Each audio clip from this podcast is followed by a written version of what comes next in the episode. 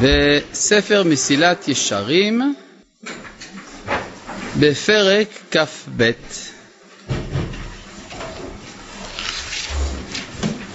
בביאור מידת הענווה.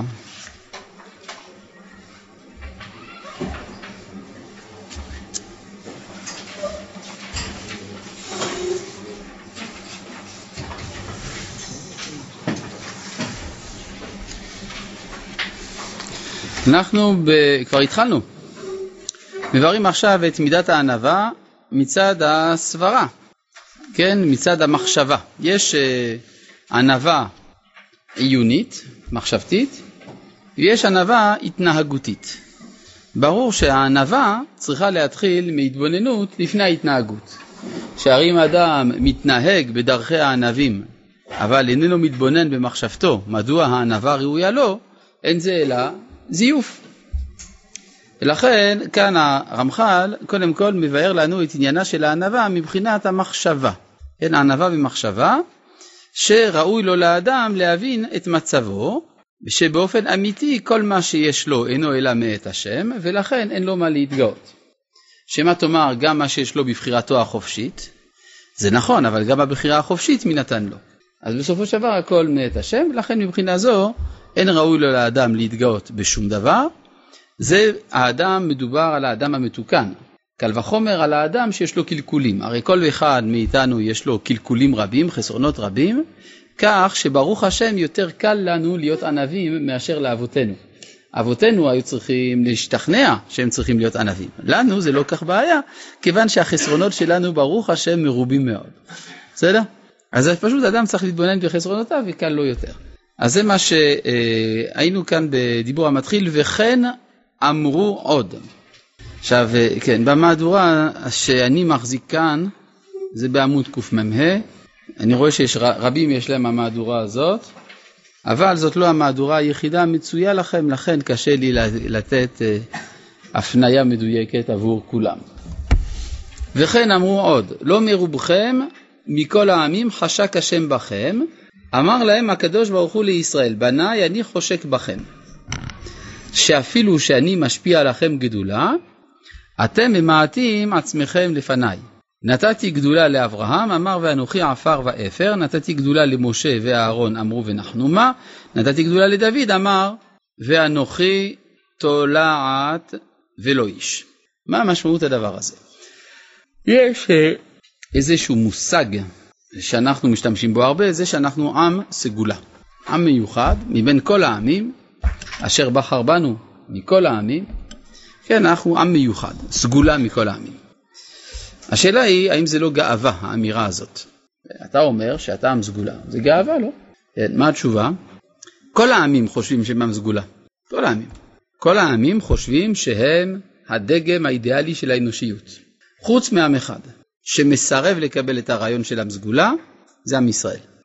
כלומר, הסגולה כפויה עלינו בניגוד לטבע של נפשנו. כלומר, הטבע של הנפש היהודית זה לסלוד מן הרעיון של הסגולה, ויש לזה כמה ביטויים, יש לזה ביטויים דתיים ויש לזה ביטויים חילוניים. הביטוי הדתי הקדום של הסלידה מרעיון הסגולה זה הנצרות, זאת המצאה יהודית, אתה צריך לזכור את זה. מייסדי הנצרות זה יהודים, יהודים שהחליטו שיהדות זה לא טוב. ובשם אה, היהדות אגב, הם החליטו את זה. ויש לזה ביטוי חילוני, קוראים לזה השמאלנות, שזה גם כן משהו שבא ממעמקי הזהות היהודית. זאת אומרת, זה לא איזה מין השפעה חיצונית של תרבות של אומות העולם, זה משהו עצמותי ליהדות. להיות שמאלני זה פחות או יותר להיות יהודי. כלומר, אה, אה, לא לקבל את הזהות שלי כמובנת מאליה. עכשיו, זה ברור שהדבר הזה מוליד הרבה הרבה בעיות, כן? אה, לכן התורה באה לתקן את זה. יש במסכת יבמות ביטוי מאוד מעניין, שיש שלוש מידות בעם ישראל. אתה רוצה לראות יהודי? תראה, אם יש שלושת המידות האלה, זה סימן שזה יהודי. זה, זה סימן זיהוי. ביישנים, רחמנים, גומלי חסדים. זה מידות רעות, נכון? ביישנים, חז"ל אמרו במפורש, לא הביישן למד. כן, מידה רעה, ביישן. מה זה המידה הטובה אם כך? יש גם מידה רעה הופכית, עזות פנים, נכון? או עזות פנים או ביישנות. אז מהי המידה הטובה? מה? מה המיצוע? איך, איך קוראים לו? בושת פנים, כן? בוש פנים. כן, עז פנים לגהינם, בושת פנים מגן העדן. אז יש הבדל בין בושת פנים לביישנות. מה זה בושת פנים? בושת פנים זה שאני נזהר שהזהות שלי, הלגיטימית אמנם, אבל שהיא לא תדרוס, היא לא תדרוס זהות של מישהו אחר. היא לא תדרוך במקום שהוא לא, שהוא לא שלי. זה נקרא בושת פנים. ביישנות זה משהו הרבה יותר חמור. הביישנות זה שאני מעמיד בספק את הלגיטימיות של הזהות שלי. אני לא לגיטימי. וזאת תכונה יהודית. כן, כשאיטלקי קם בבוקר, הוא שואל את עצמו האם איטליה אה, מתנהגת כראוי, אבל הוא לא שואל את עצמו האם זה בסדר שאיטליה קיימת. מה שאין כן היהודי, שעסוק כל הזמן או להגיד שזה לא בסדר שעם ישראל קיים, או לחפש הצדקות לקיום היהודי. כן? אנחנו, מגיע לנו להיות קיימים, כן? יש לנו קיום לגיטימי, מי צריך להגיד דברים כאלה? מי שאין לו ביטחון עצמי. זאת אומרת, הבחינה של ביישנות היא תכונה יהודית. כן, עכשיו, גם אה, רחמנים וגומלי חסדים, מה אתה רוצה? לא, זו תכונה יהודית קבועה, ויעיין נא כבודו בסיפור של אה, אה, מלך ארם שנתפס באפק על ידי אחאב מלך ישראל, נכון? כל הסיפור הזה קרה בארץ, לא עד כמה שאני זוכר. עכשיו גם חזקיהו מלך יהודה כשהוא מקבל את השלוחים של מלך בבל. המצב הפוליטי היה בירוד, כן. כן, המצב היחיד שבו זה היה נורמלי זה בימי דוד ושלמה, זה לא החזיק מעמד, לא מחזיק מעמד הרבה זמן. כן? אבל אתה רואה כבר אצל אברהם אבינו יש בעיות עם זה, אצל משה רבנו שלא לדבר על זה שעם ישראל לא רוצה להיכנס לארץ. כן? כלומר, זה, יש איזה מין באג נלווה אל הזהות היהודית באופן קבוע. לא הייתי אומר שזה תמיד קיים. יש אפילו uh, ציבורים יהודיים שלמים שאצלם זה לא קיים, הבעיה הזאת. אבל בכל זאת, אנחנו רואים את זה כתופעה שחוזרת על עצמה. כמו כן גם רחמנים זה מידה רעה, כידוע, כן? איך כתוב בגמרא? הרחמנים חייהם אינם חיים, נכון? נכון? מה זה רחמן? זה אדם שהאכזריות של העולם גורמת לו לזעזוע נפשי כזה שהוא משותק, זה מדכא את היכולת שלו לפעול. זה נקרא רחמן. ואז מהי המידה החיובית? לא רחמן אלא אכזרי, אה, זה גם מידה רעה. מה המידה הנכונה? כמו שאמרת, הלו אתה עם הכיפה? אה, אה?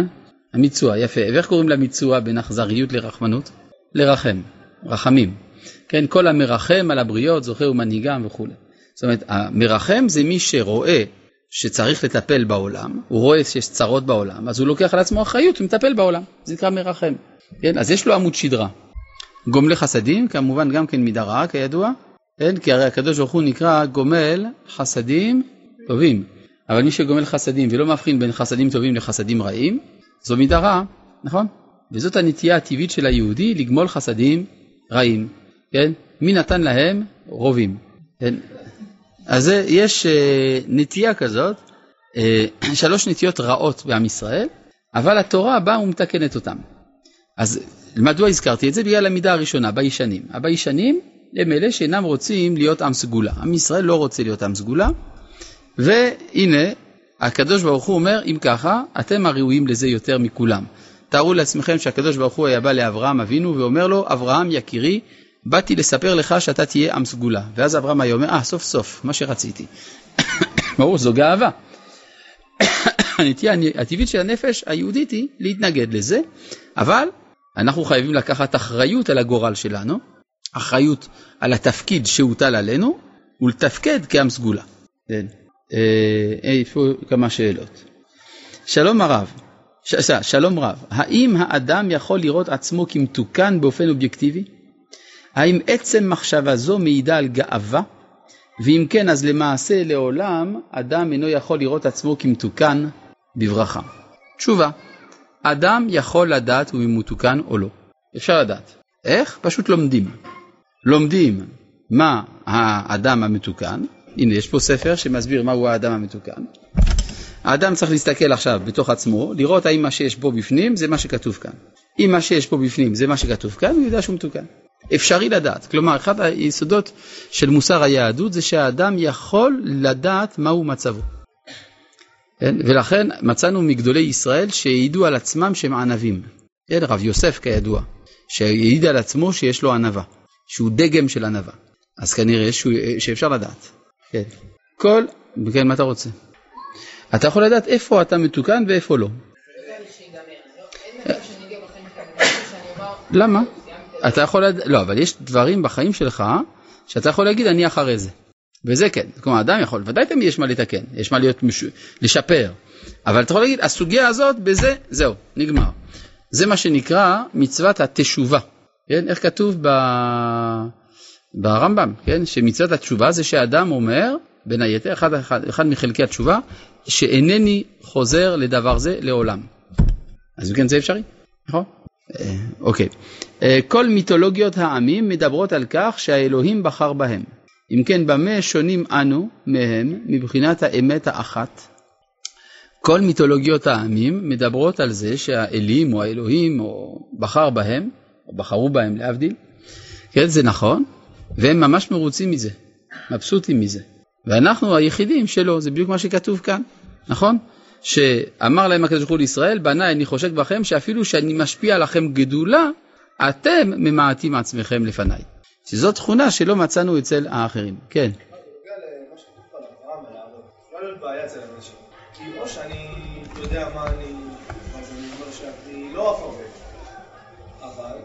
אני, לא יודע מי אני, ואז אני בכלל. אני לא הבנתי את השאלה. אברהם היה באמת עפר ואפר. ככה הוא, בסדר, אני מבין, אבל זהו, איך אדם מגיע למצב שהוא רואה עצמו כעפר ואפר? איך הוא מגיע להכרה שהוא עפר ואפר? על ידי הלימוד. זאת אומרת, אם הוא יודע, זה בדיוק מה שהסברנו, אם אני, הענווה היא קשורה לידיעה של מושג הבריאה. אם אני נברא, אז יש לי ענווה, כי הקיום שלי לא מאיתי. אם אני לא מכיר בזה שאני נברא, לא יכולה להיות לי ענווה, כי הקיום שלי מעצמי. פשוט לא. אבל כדי לדעת שאני נברא, אני צריך בשביל זה ללמוד. אה, צהריים מצוינים לרב היקר. הרב הזכיר את הנצרות, שנוצרה מתוך היהדות. האם זה מתוך בחירה חופשית שלהם? אם כן, מדוע, אז מדוע השם נותן בחירה חופשית ללא גבולות? בתודה ושנה טובה לרב, יחד עם כל בית ישראל. אני הייתי מוסיף, בתקווה, להתנפצות האשליה הערבית והירדנית. כן, אבל אה, רגע, אני לא הבנתי, השאלה היא לכאורה שאלה מוזרה. האם היהודים שהקימו את הנצרות עשו את זה מבחירה חופשית? התשובה היא, כן, ברור. הרי כל, הם היו בני אדם, לא? ולפי היהדות לאדם יש בחירה חופשית. אם כן, מה שהם עשו, הם עשו בבחירה חופשית, מה שהיה להוכיח. למה הקדוש ברוך הוא נתן בחירה חופשית ללא גבולות? מה, ברק בגלל הנצרות נזכרת? הקדוש ברוך הוא גם נתן בחירה חופשית לאדם לעבוד עבודה זרה, לגלות עריות, לשפוך דמים, לגזול, אה, הרבה דברים הקדוש ברוך הוא נתן בחירה חופשית. זאת אומרת, מה, מה התעוררת דווקא בגלל הנצרות? עכשיו, זה שיש לנצרות תפקיד בהיסטוריה זה עוד סיפור, זה ברור, כבר כתבו גדולי ישראל על התפקיד שהנצרות ממלאת בהיסטוריה. בתודה ושנה טובה. זהו, כן, זה, אנחנו באמת uh, שמחים שאתה מאחל לנו שנה טובה עם כל בית ישראל, אמן. טוב, uh, ובכן בואו נמשיך. וכן אמרו עוד, לא מ... אז זהו, שאפילו, אני, שאפילו שאני משפיע לכם גדולה אתם מעטים עצמכם לפניי, נתתי גדולה לאברהם, אמר, ואנוכי עפר ואפר. נתתי גדולה למשה ואהרון, אמרו ונחנו מה? נתתי גדולה לדוד, אמר ואנוכי תולעת ולא איש. עכשיו מעניין, האם יש הבדל בין שלושת הביטויים האלה? הזוהר אומר שהענווה של משה הייתה גדולה מהענווה של אברהם, ושהענווה של דוד הייתה גדולה מהענווה של משה. וזאת מדוע? הרי אברהם אמר ואנוכי עפר ואפר. עפר ואפר יש לזה קיום. אמנם לא הרבה, אבל יש משהו. מה שאין כן משה שאמר ונחנו מה? כלומר מעלה שאלה, אולי בכלל היא לא קיים. אבל דוד היה יותר גדול בענוותו ממשה, שאמר ואנוכי תולעת ולא איש. זאת אומרת התהפכות הזהות. המהות השתנתה מאדם לאיש, זה מאדם לתולעת. ואנוכי תולעת, מה? תולעת זה לא אדם. מה? מה זה עדיין מעלה ספק, אולי כן, אולי לא.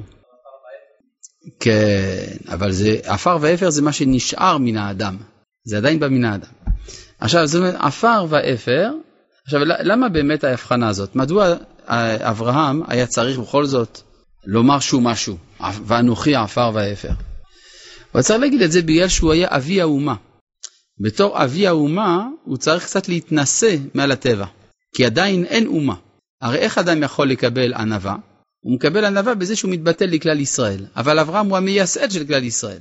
לכן חייב להיות איזשהו מולקולה, או אלפית מולקולה של גאווה. לכן אמר ואנוכי עפר ואפר. לכן אברהם אבינו היה שמו אב רם, נכון? אב רם. כלומר אב גבוה. מה שאין כן משה שהיה בן עם רם, זאת אומרת הוא היה בן לאומה גדולה. לכן הענווה שלו אפשרית יותר, הוא יכול יותר להתקדם בענווה, בגלל שהוא מבטל את עצמו כלפי כלל ישראל, הוא בן של עם רם. יש אומרים שהוא קראו לו גם בן עמרם כי אביו שמו היה עמרם, אבל זה באמת, איך לומר, זה סתם תירוצים. אבל צריכה להיות קיימת עובדתית. בימי אברהם, כלל ישראל זאת היא אה, מציאות רוחנית ללא מימוש. במחשבה, עלה במחשבה, נכון, אבל במציאות היה עם ישראל לפני כן? לא. אז זהו, אז בימי משה יש? כן. אז אם כן, יש למשה כלפי מי להתבטל בפועל, מה שאין כן אצל אברהם, שלהתבטל כלפי אידאה זה לא כל כך קל. אבל, אבל משה עדיין היה בחוץ לארץ. בחוץ לארץ יש מלחמה נגד המציאות. לכן משה כלוחם לא יכול להגיד שהוא תולד ולא איש. הוא חייב להיות מעל המציאות. מה שאין כן דוד, שהוא כבר בארץ ישראל. ארץ ישראל יש לו כבר כל התנאים המאפשרים לו ענווה אמיתית. לכן היא נקראת גם ארץ כנען, מלשון כניעה. כן, מה אתה אומר? האם מותר לשקר בשביל ענווה? האם מותר לשקר בשביל ענווה? יש דברים שכן. האם זה היה מותר לד... לדוד לשקר ולומר שהוא תולעת? התשובה היא שהוא לא שיקר, הוא באמת היה תולעת. מה זאת אומרת? זה כתוב במפורש, שקראו לו עדינו העצני, נכון? עדין, אחד מהגיבורים של דוד בספר שמואל נקרא עדינו העצני.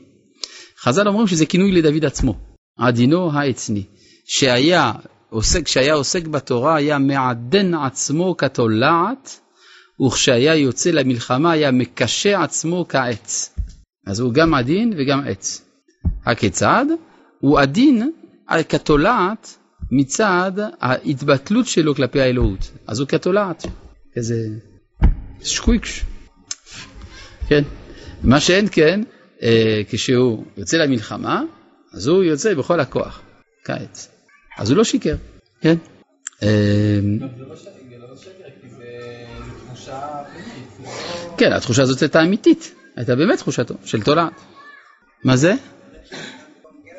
אפשר, כן, זה אחת הסיבות. אני לכם מה שאמרתי, שהענווה היא פרי הלימוד. כן.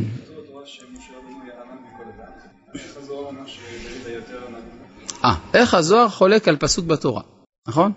כתוב, האיש משה ענב מכל האדם אשר על פני האדמה, אז איך הוא יכול להגיד שדוד היה יותר... אני אתן לך כמה תשובות. תשובה אחת, הזוהר, מה, יש לו בעיה? הרי, אז אבי הזוהר זה רבי שמעון בר יוחאי.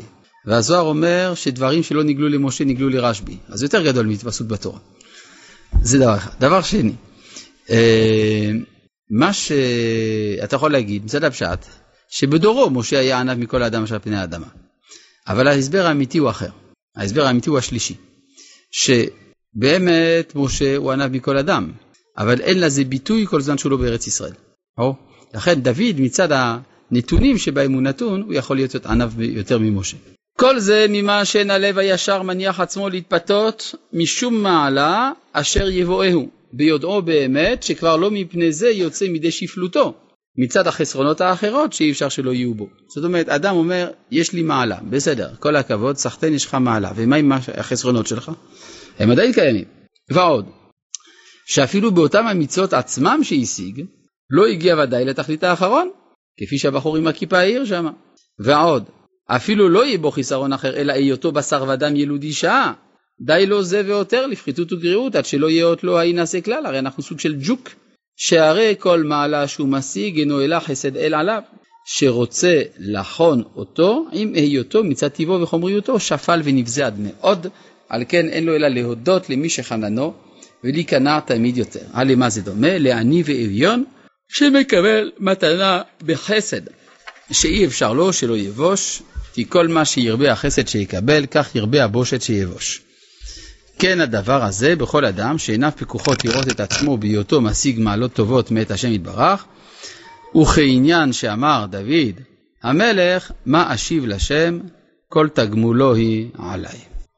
כן, יש אה, גם כשנתן הנביא אומר לדוד אה, שהוא, אה, שהוא צריך לבנות בית לשם, רק שלא הוא יבנה, אלא הבן שלו יבנה, אומר מי אני ומי ביתי כי הביאותני עד הלום. כלומר, ומכאן הביטוי שעבר לכל הדרשות בר מצווה שבעולם, תודה להוריי שהביאוני עד הלום, שזה בלי זה לא יוצאים ידי חובת דרשה. ועל כל פנים, רואים שדוד, ככל שעלה במעלות יותר, לא ייחס לעצמו מעלה. רואים את זה בהתחלת הקריירה שלו בסיפור של דוד וגוליית, שגוליית אומר, תביאו מישהו חזק ככה להילחם בי, ונראה מי פה החזק יותר ומי ינצח במלחמה. ודוד אומר, אתה בא בחרב ובחנית, ואני בא בשם אלוהי מערכות ישראל אשר חרבת. זאת אומרת, דוד לא בא בשם עצמו, כי בשם עצמו הוא ידע שאין לו כוח. וכבר ראינו חסידים גדולים, מה? נכון. אבל אה, משה רבנו איך הגיע לענווה? הוא גדל בבית פרעה. איך משה רבנו הגיע לענווה? אתה אומר ככה, שבתחילת השיעור אני הדגשתי שענווה מגיעים על ידי לימוד. אז איך משה רבנו הגיע לענווה, הרי היה בבית פרעה. אז בואו נחבר את שני הדברים. על ידי לימוד. מי אמר שצריך תורה בשביל להיות ענב? צריך לימוד. אתה אומר ללמוד תורה, אבל מי אמר שזה דווקא תורה שצריך ללמוד? לא אמרתי מכל לימוד. אולי תשאל את השאלה הנכונה, אני אעזור לך קצת. השאלה הנכונה היא, מה צריך ללמוד כדי להגיע לענווה? מהו הלימוד? אתה אמרת, שמעת את המילה לימוד, וראית שיש לי זקן וכיפה, אז אמרת לעצמך, בטח הוא מדבר על תורה, נכון? אבל השאלה האמיתית היא, מהו הדבר שצריך ללמוד כדי, לדעת, כדי להגיע לענווה? בזה עסקנו בשיעור של שנה שעברה, שלפני שבוע ושעה, כן, בגלל הפרש השעות כן, של שעון חורף, למדנו שצריך ללמוד אלוהות. כלומר, המדע המודיע לנו את הנבדלות של האלוהות, הטרנסצנדנטיות. ברגע שהאלוהות היא נבדלת מן העולם, אז ממילא הענווה מתבקשת. כי יש לי כלפי מי להיות ענב. לעומת זה הבאנו את השיטה של היהודי המסובך ברוך ספינוזה, שהוא סבר שהאלוהות זה הטבע. לכן גם הוא לא יכול היה לפתח ענווה. בספר האתיקה שפינוזה כותב שהענווה זה מידה לא טובה, כי זה חולשה בנפש. אז מה גורם לשפינוזה לא להעריך את הענווה? זה שהוא לא למד. מה הוא לא למד? את הנבדלות האלוהית. אז עכשיו, האם משה למד את הנבדלות האלוהית? יש להניח שכן. יכולת לשאול גם על אברהם אבינו מאיפה הוא ידע.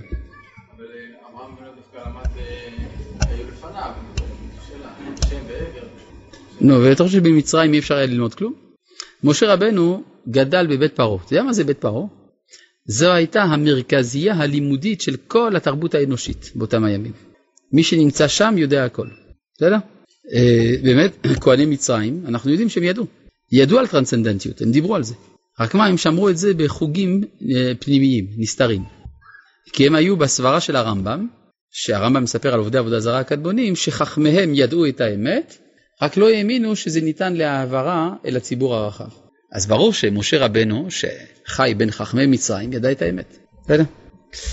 אמ, כן. לכן פרעה ידע את האינסוף ולא ידע את השם. כלומר, אה, פרעה, אה, לדעת את השם, הכוונה לדעת את הפנים, ואת הפנים הוא לא הכיר. הוא הכיר פנים אחרות, אפשר לומר. הוא הכיר את העורף, פרעה, אותיות, העורף. אז הוא אומר, הפנים אני לא מכיר, מכיר את העורף. והוא לא יודע מה יותר גדול, הפנים או העורף. כי משה בא בשם הפנים. והספק הזה לא היה ספק פשוט. גם משה רבנו היה לו ספק בזה. כן? כי הרי כתוב, בוא אל פרעה. ויאמר השם אל משה, בוא אל פרעה. מה זה בוא אל פרעה? אז איפה השם נמצא? אצל פרעה. כתוב בזוהר, באותה שעה נתיירה משה, מפני התנין הגדול. זאת אומרת, הוא רצה לברר האם הגילוי האלוהי שדרך פרעה הוא עליון או נמוך מהגילוי האלוהי שדרך משה. ודבר הזה יתברר, אתה יודע איפה? מכת בכורות, יפה. מכת בכורות היה בירור. לפני כן היה קשה מאוד להגיע לזה. כן. אה, משה לא ראה את הפנים, אבל דיבר פנים אל פנים. וזה כתוב בהפרש של ארבעה פסוקים. ודיבר השם אל משה פנים אל פנים, כאשר ידבר איש אל רעהו. איך זה הגיוני? איך יכול להיות שהוא לא רואה את הפנים, מצד שני, כאשר ידבר איש אל רעהו? התשובה היא שצריך להבין מה פירוש המילה כאשר. מה פירוש המילה כאשר בעברית? אז זה יכול להיות כמו ש, כאשר, כמו אשר, כן? כאשר זה כמו, או בזמן ש, נכון? כאשר זה יכול להיות כלפי העתיד, נכון? אמת או לא? אה? כאשר אגיע, נכון? זאת אומרת, כשאגיע, בזמן שאגיע, נכון? עכשיו, בואו נבדוק את המילה ודיבר השם אל משה. ודיבר, איזה, איזה זמן זה? ודיבר זה עבר, הווה או עתיד? בעברית מקראית ודיבר זה לשון עתיד. כן, שמעתם על המושג וו ההיפוך? דיבר זה עבר, ודיבר זה עתיד, נכון? אז ודיבר זה כמו ידבר. ידבר השם אל משה, מתי? כאשר ידבר איש אל רעהו. זאת אומרת, כשעכשיו אנחנו מדברים בינינו דברי תורה, אז עכשיו השם מדבר עם משה. אז אין קושייה שלא ירני אדם וחי, כי זה אחרי חייו. מובן? אתה איתי? ראיתי שפספסת, אז בואו נחזור עוד פעם. מה שכתוב ודיבר השם אל משה פנים אל פנים כאשר ידבר איש אל רעהו, תרגום לעברית מודרנית. הקדוש ברוך הוא ידבר עם משה בזמן שאנשים ילמדו תורה אחרי מותו של משה. זה נקרא ודיבר השם אל משה, כי עכשיו, מה הקושייה? שכתוב לא ירני אדם, לא תוכל לראות פניי ולא כי לא ירני אדם וחי, אבל אחרי שחי, אפשר, נכון?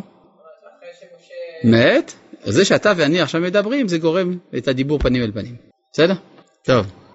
אה, האם יש עצות מעשיות להתנהג בענווה או להרגיש כאדם ענב? להרגיש זה על ידי המחשבה.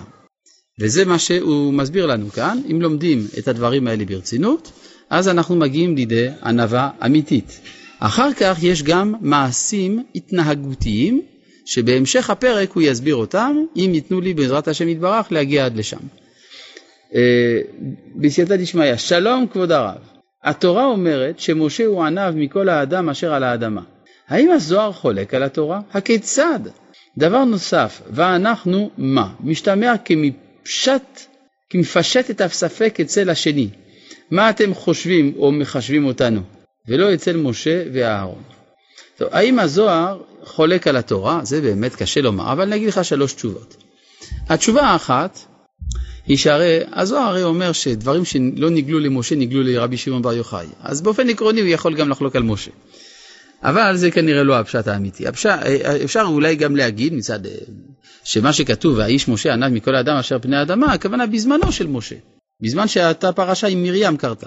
אבל גם זה לא הפירוש האמיתי. הפירוש האמיתי הוא שבאמת משה הוא בעל ענווה גדולה יותר מזו של דוד. אבל כיוון שהוא במדבר, היא לא יכולה לבוא לידי ביטוי, כי התנאים אינם מאפשרים את תופעת הענווה בכל שלמותה. נכון? ואצל דוד התנאים הם מאפשרים את זה, כך שיש לו יתרון על משה נסיבתי. כן? אני חושב שיש לי הרגשה של דז'ה וו בדבר הזה, אבל עכשיו מה שאתה אומר, ואנחנו מה? משתמע כי מפשט את הספק אצל השני. מה אתם חושבים או מחשבים אותנו? ולא אצל משה ואהרון. כן, נכון, אתה צודק, אבל עצם השימוש בביטוי, כן, הביטוי שנותן מקום לספק, זה כבר פגם בשלמות הענווה. לא שמשה חשב שהוא משהו, אבל בכל זאת, הביטוי, אפילו הגאווה, בספ... ב... בלשון גאווה, גם כשאדם לא מתכוון, יש בה בעיה. יש אפילו דעה שבפוסקים, אני חושב, המגיד משנה, אומר שאסור לאדם לומר בצחוק שיש לו רוח הקודש, כי זה נביא שקר. לא יודע אם פסקו כמוהו, לא נראה לי. ראיתי כאלה שעשו את זה, כן, בצחוק. טוב, בפרקי אבות מובא, ואני כשלעצמי מה אני, ובמקביל במקום של אנשים היה איש. אם כך, האם אני צריך להיות מה או איש? ובכל מצב, המה או האיש אינם מצב של ענווה. אם אתה באמת ענב, אז אתה תהיה אחראי. הרי אדם שבפני, שאומר, אני שום דבר ולכן אני לא עושה כלום, זה גאווה. מי אתה כדי לא לעשות כלום? אם אתה בעל ענווה באמת, אז אתה צריך לעשות, כי זה לא אתה קובע. אז בדיוק ההפך מההרגשה המזויפת של מה אני שום דבר, מי אני, מה אני כדי לעשות משהו, כן? זה גאווה, האמירה הזאת. שנה טובה לכבוד הרב, כלפי השם מידת הענווה ברורה, אבל אם בנו נברחו משפחות האדמה, איך אני יוצא מהמחשבה שאני יחידת עילית בתוך הבריאה?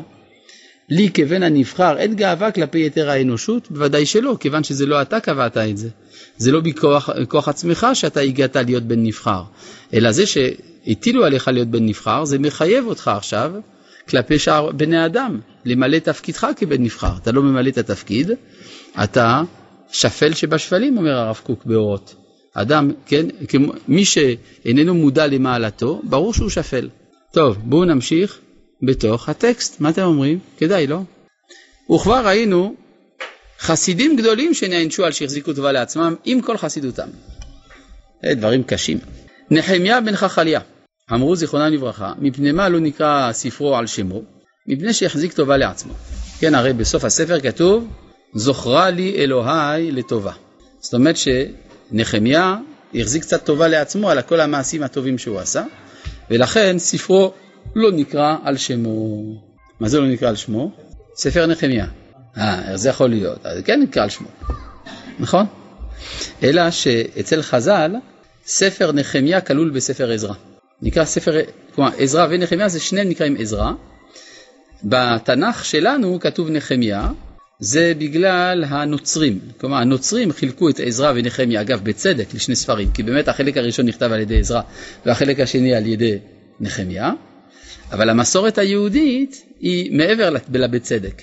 היא אומרת גם את הצדק המוסרי. כיוון שנחמיה החזיק טובה לעצמו, אז הכלילו את הספר שלו בתוך ספר עזרא. לכן תראה, הרבה פעמים כתוב אצל הראשונים, פסוק הוא בעזרא, ואתה מוצא אותו בנחמיה. כן, מה אתה אומר? איך נביא מחזיק... כתב הרמב"ם בספר שמונה פרקים, בפרק שביעי, ואין מתנאי הנבואה שיהיה הנביא שלם בכל המידות. שכבר מצאנו גדולי הנביאים שהיה להם חסרונות, והוא מביא שם רשימה. בסדר? אלא מה? הנביא צריך להיות מתוקן ברוב המידות ובחשובות שבהן. אבל קצת חיסרון אפשרי אצל הנביא. נשאלת השאלה איך זה. מדוע אפשר להיות נביא עם קצת חסרונות? אני אגיד לך למה. כי הנבואה זה אמיתי. אם הדרישה הייתה, כדי להיות נביא, להיות ב-100% תיקון של המידות, זה היה אומר שאנחנו לא מאמינים בנבואה. כי אין אדם בעולם שהוא לא חסר. הגדלות של הנבואה זה שהקדוש ברוך הוא הסכים לדבר עם בריאה חסרה. אבל צריך לא להגזים. קצת, איזה מולקולה, זה מספיק.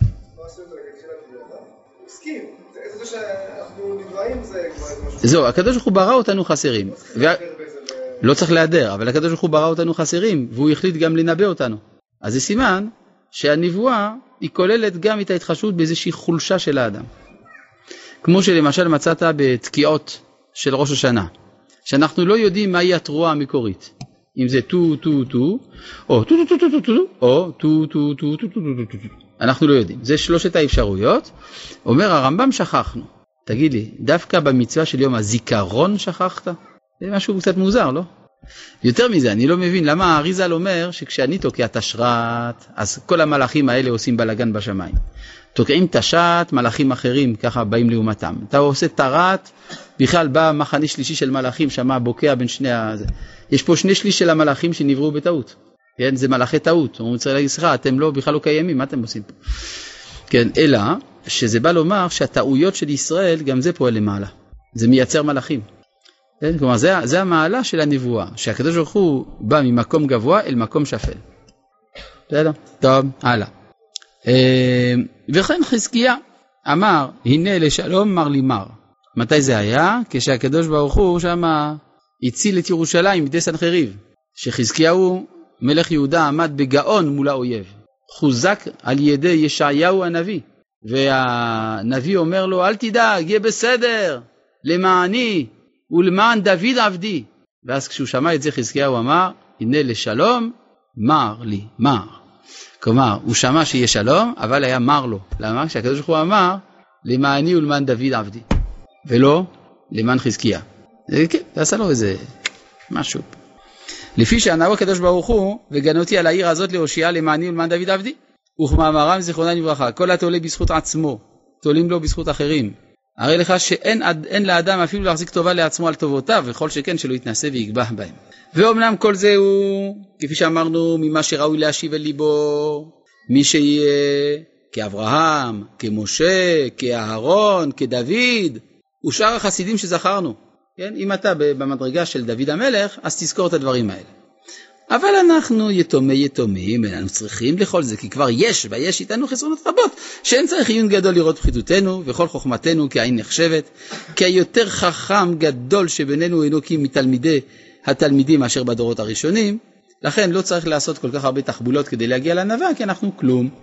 וזה מה שראוי שנבין ונדע באמת, ולא יזוח עלינו ליבנו חינם, אלא נכיר שדעתנו קלה ושכלנו חלש עד מאוד. השכלות רב בנו והטעות גוברת. ואשר נדע אותו אינו אלא מעט מן המעט. אם כן ודאי שאין ראוי לנו להינשא כלל, אלא הבושת והשפלות וזה פשוט. אגב, לפי זה אפשר גם ליפול לבטלנות, כן? למשל יש אנשים שיגידו, אה, למשל היה ויכוח אחרי השואה, האם לקבוע בסידור התפילה קינות על, על השואה. שישה מיליונים של יהודים זה לא דבר פשוט, לכאורה ראוי לחבר קינות. אז זה הוויכוח שהתפתח באותם הימים בין הרבנים השונים, יש רבנים גם שכתבו קינות, יש רבנים שאמרו אה, שלא לחבר, זה אסור, כי אנחנו לא הראשונים, ויש כאלה שכתבו שהיה ראוי, אבל אין לנו הידע איך לפתוח שערי דמעה, משהו כזה. ואני אומר על זה, אני הקטן, שאדם מותר לו להגיד שהוא קטן, ומותר לו באמת, אם הוא באמת קטן, לומר שהוא קטן. יש רק בעיה אחת, המאורע הוא גדול, לכן הוא לא צריך, לי, הוא לא מתחשב בקטנות שלך. ואם המאורע הוא גדול, אז הוא תובע ממך גדולה. כן, כמו אחת הטענות נגד יום העצמאות, כן? מי אנחנו כדי לקבוע הלכות וימים טובים, דברים כאלה, קריאת ההלל? נכון, אתה באמת לא יכול, אתה קטן, אבל המאורע תובע ממך גדלות. אז המאורע דורש ממך להיות גדול. לפעול בגלל. כמאמר דברי אדם ברוך ז"ל, נראה כי המצ... המצרך בשם ענווה וצניעות אינה פופולרית, ואיננה משרתת את תקופתנו אנו בחברה המודרנית. לא יודע. שלום רבנו, הרב קוק כותב שמי שלא מודע למעלתו הרי הוא שפל. לכאורה יש כאן פרדוקס, כי אם הוא שפל אז אין לו יותר מעלה. כיצד ליישב את הקושי הלוגי הזה? תודה. השואל קורא לעצמו עניו. כן? טוב, אה, התשובה היא שיש מה שנקרא מעלה עצמית ויש מעלה מודעת. אז המעל, מי שלא מודע למעלתו העצמית הוא שפל במעלתו המודעת. זה מה שמתרץ את הקושי הלוגי. הבנת את זה עניו? טוב, אה, עד כאן להיום.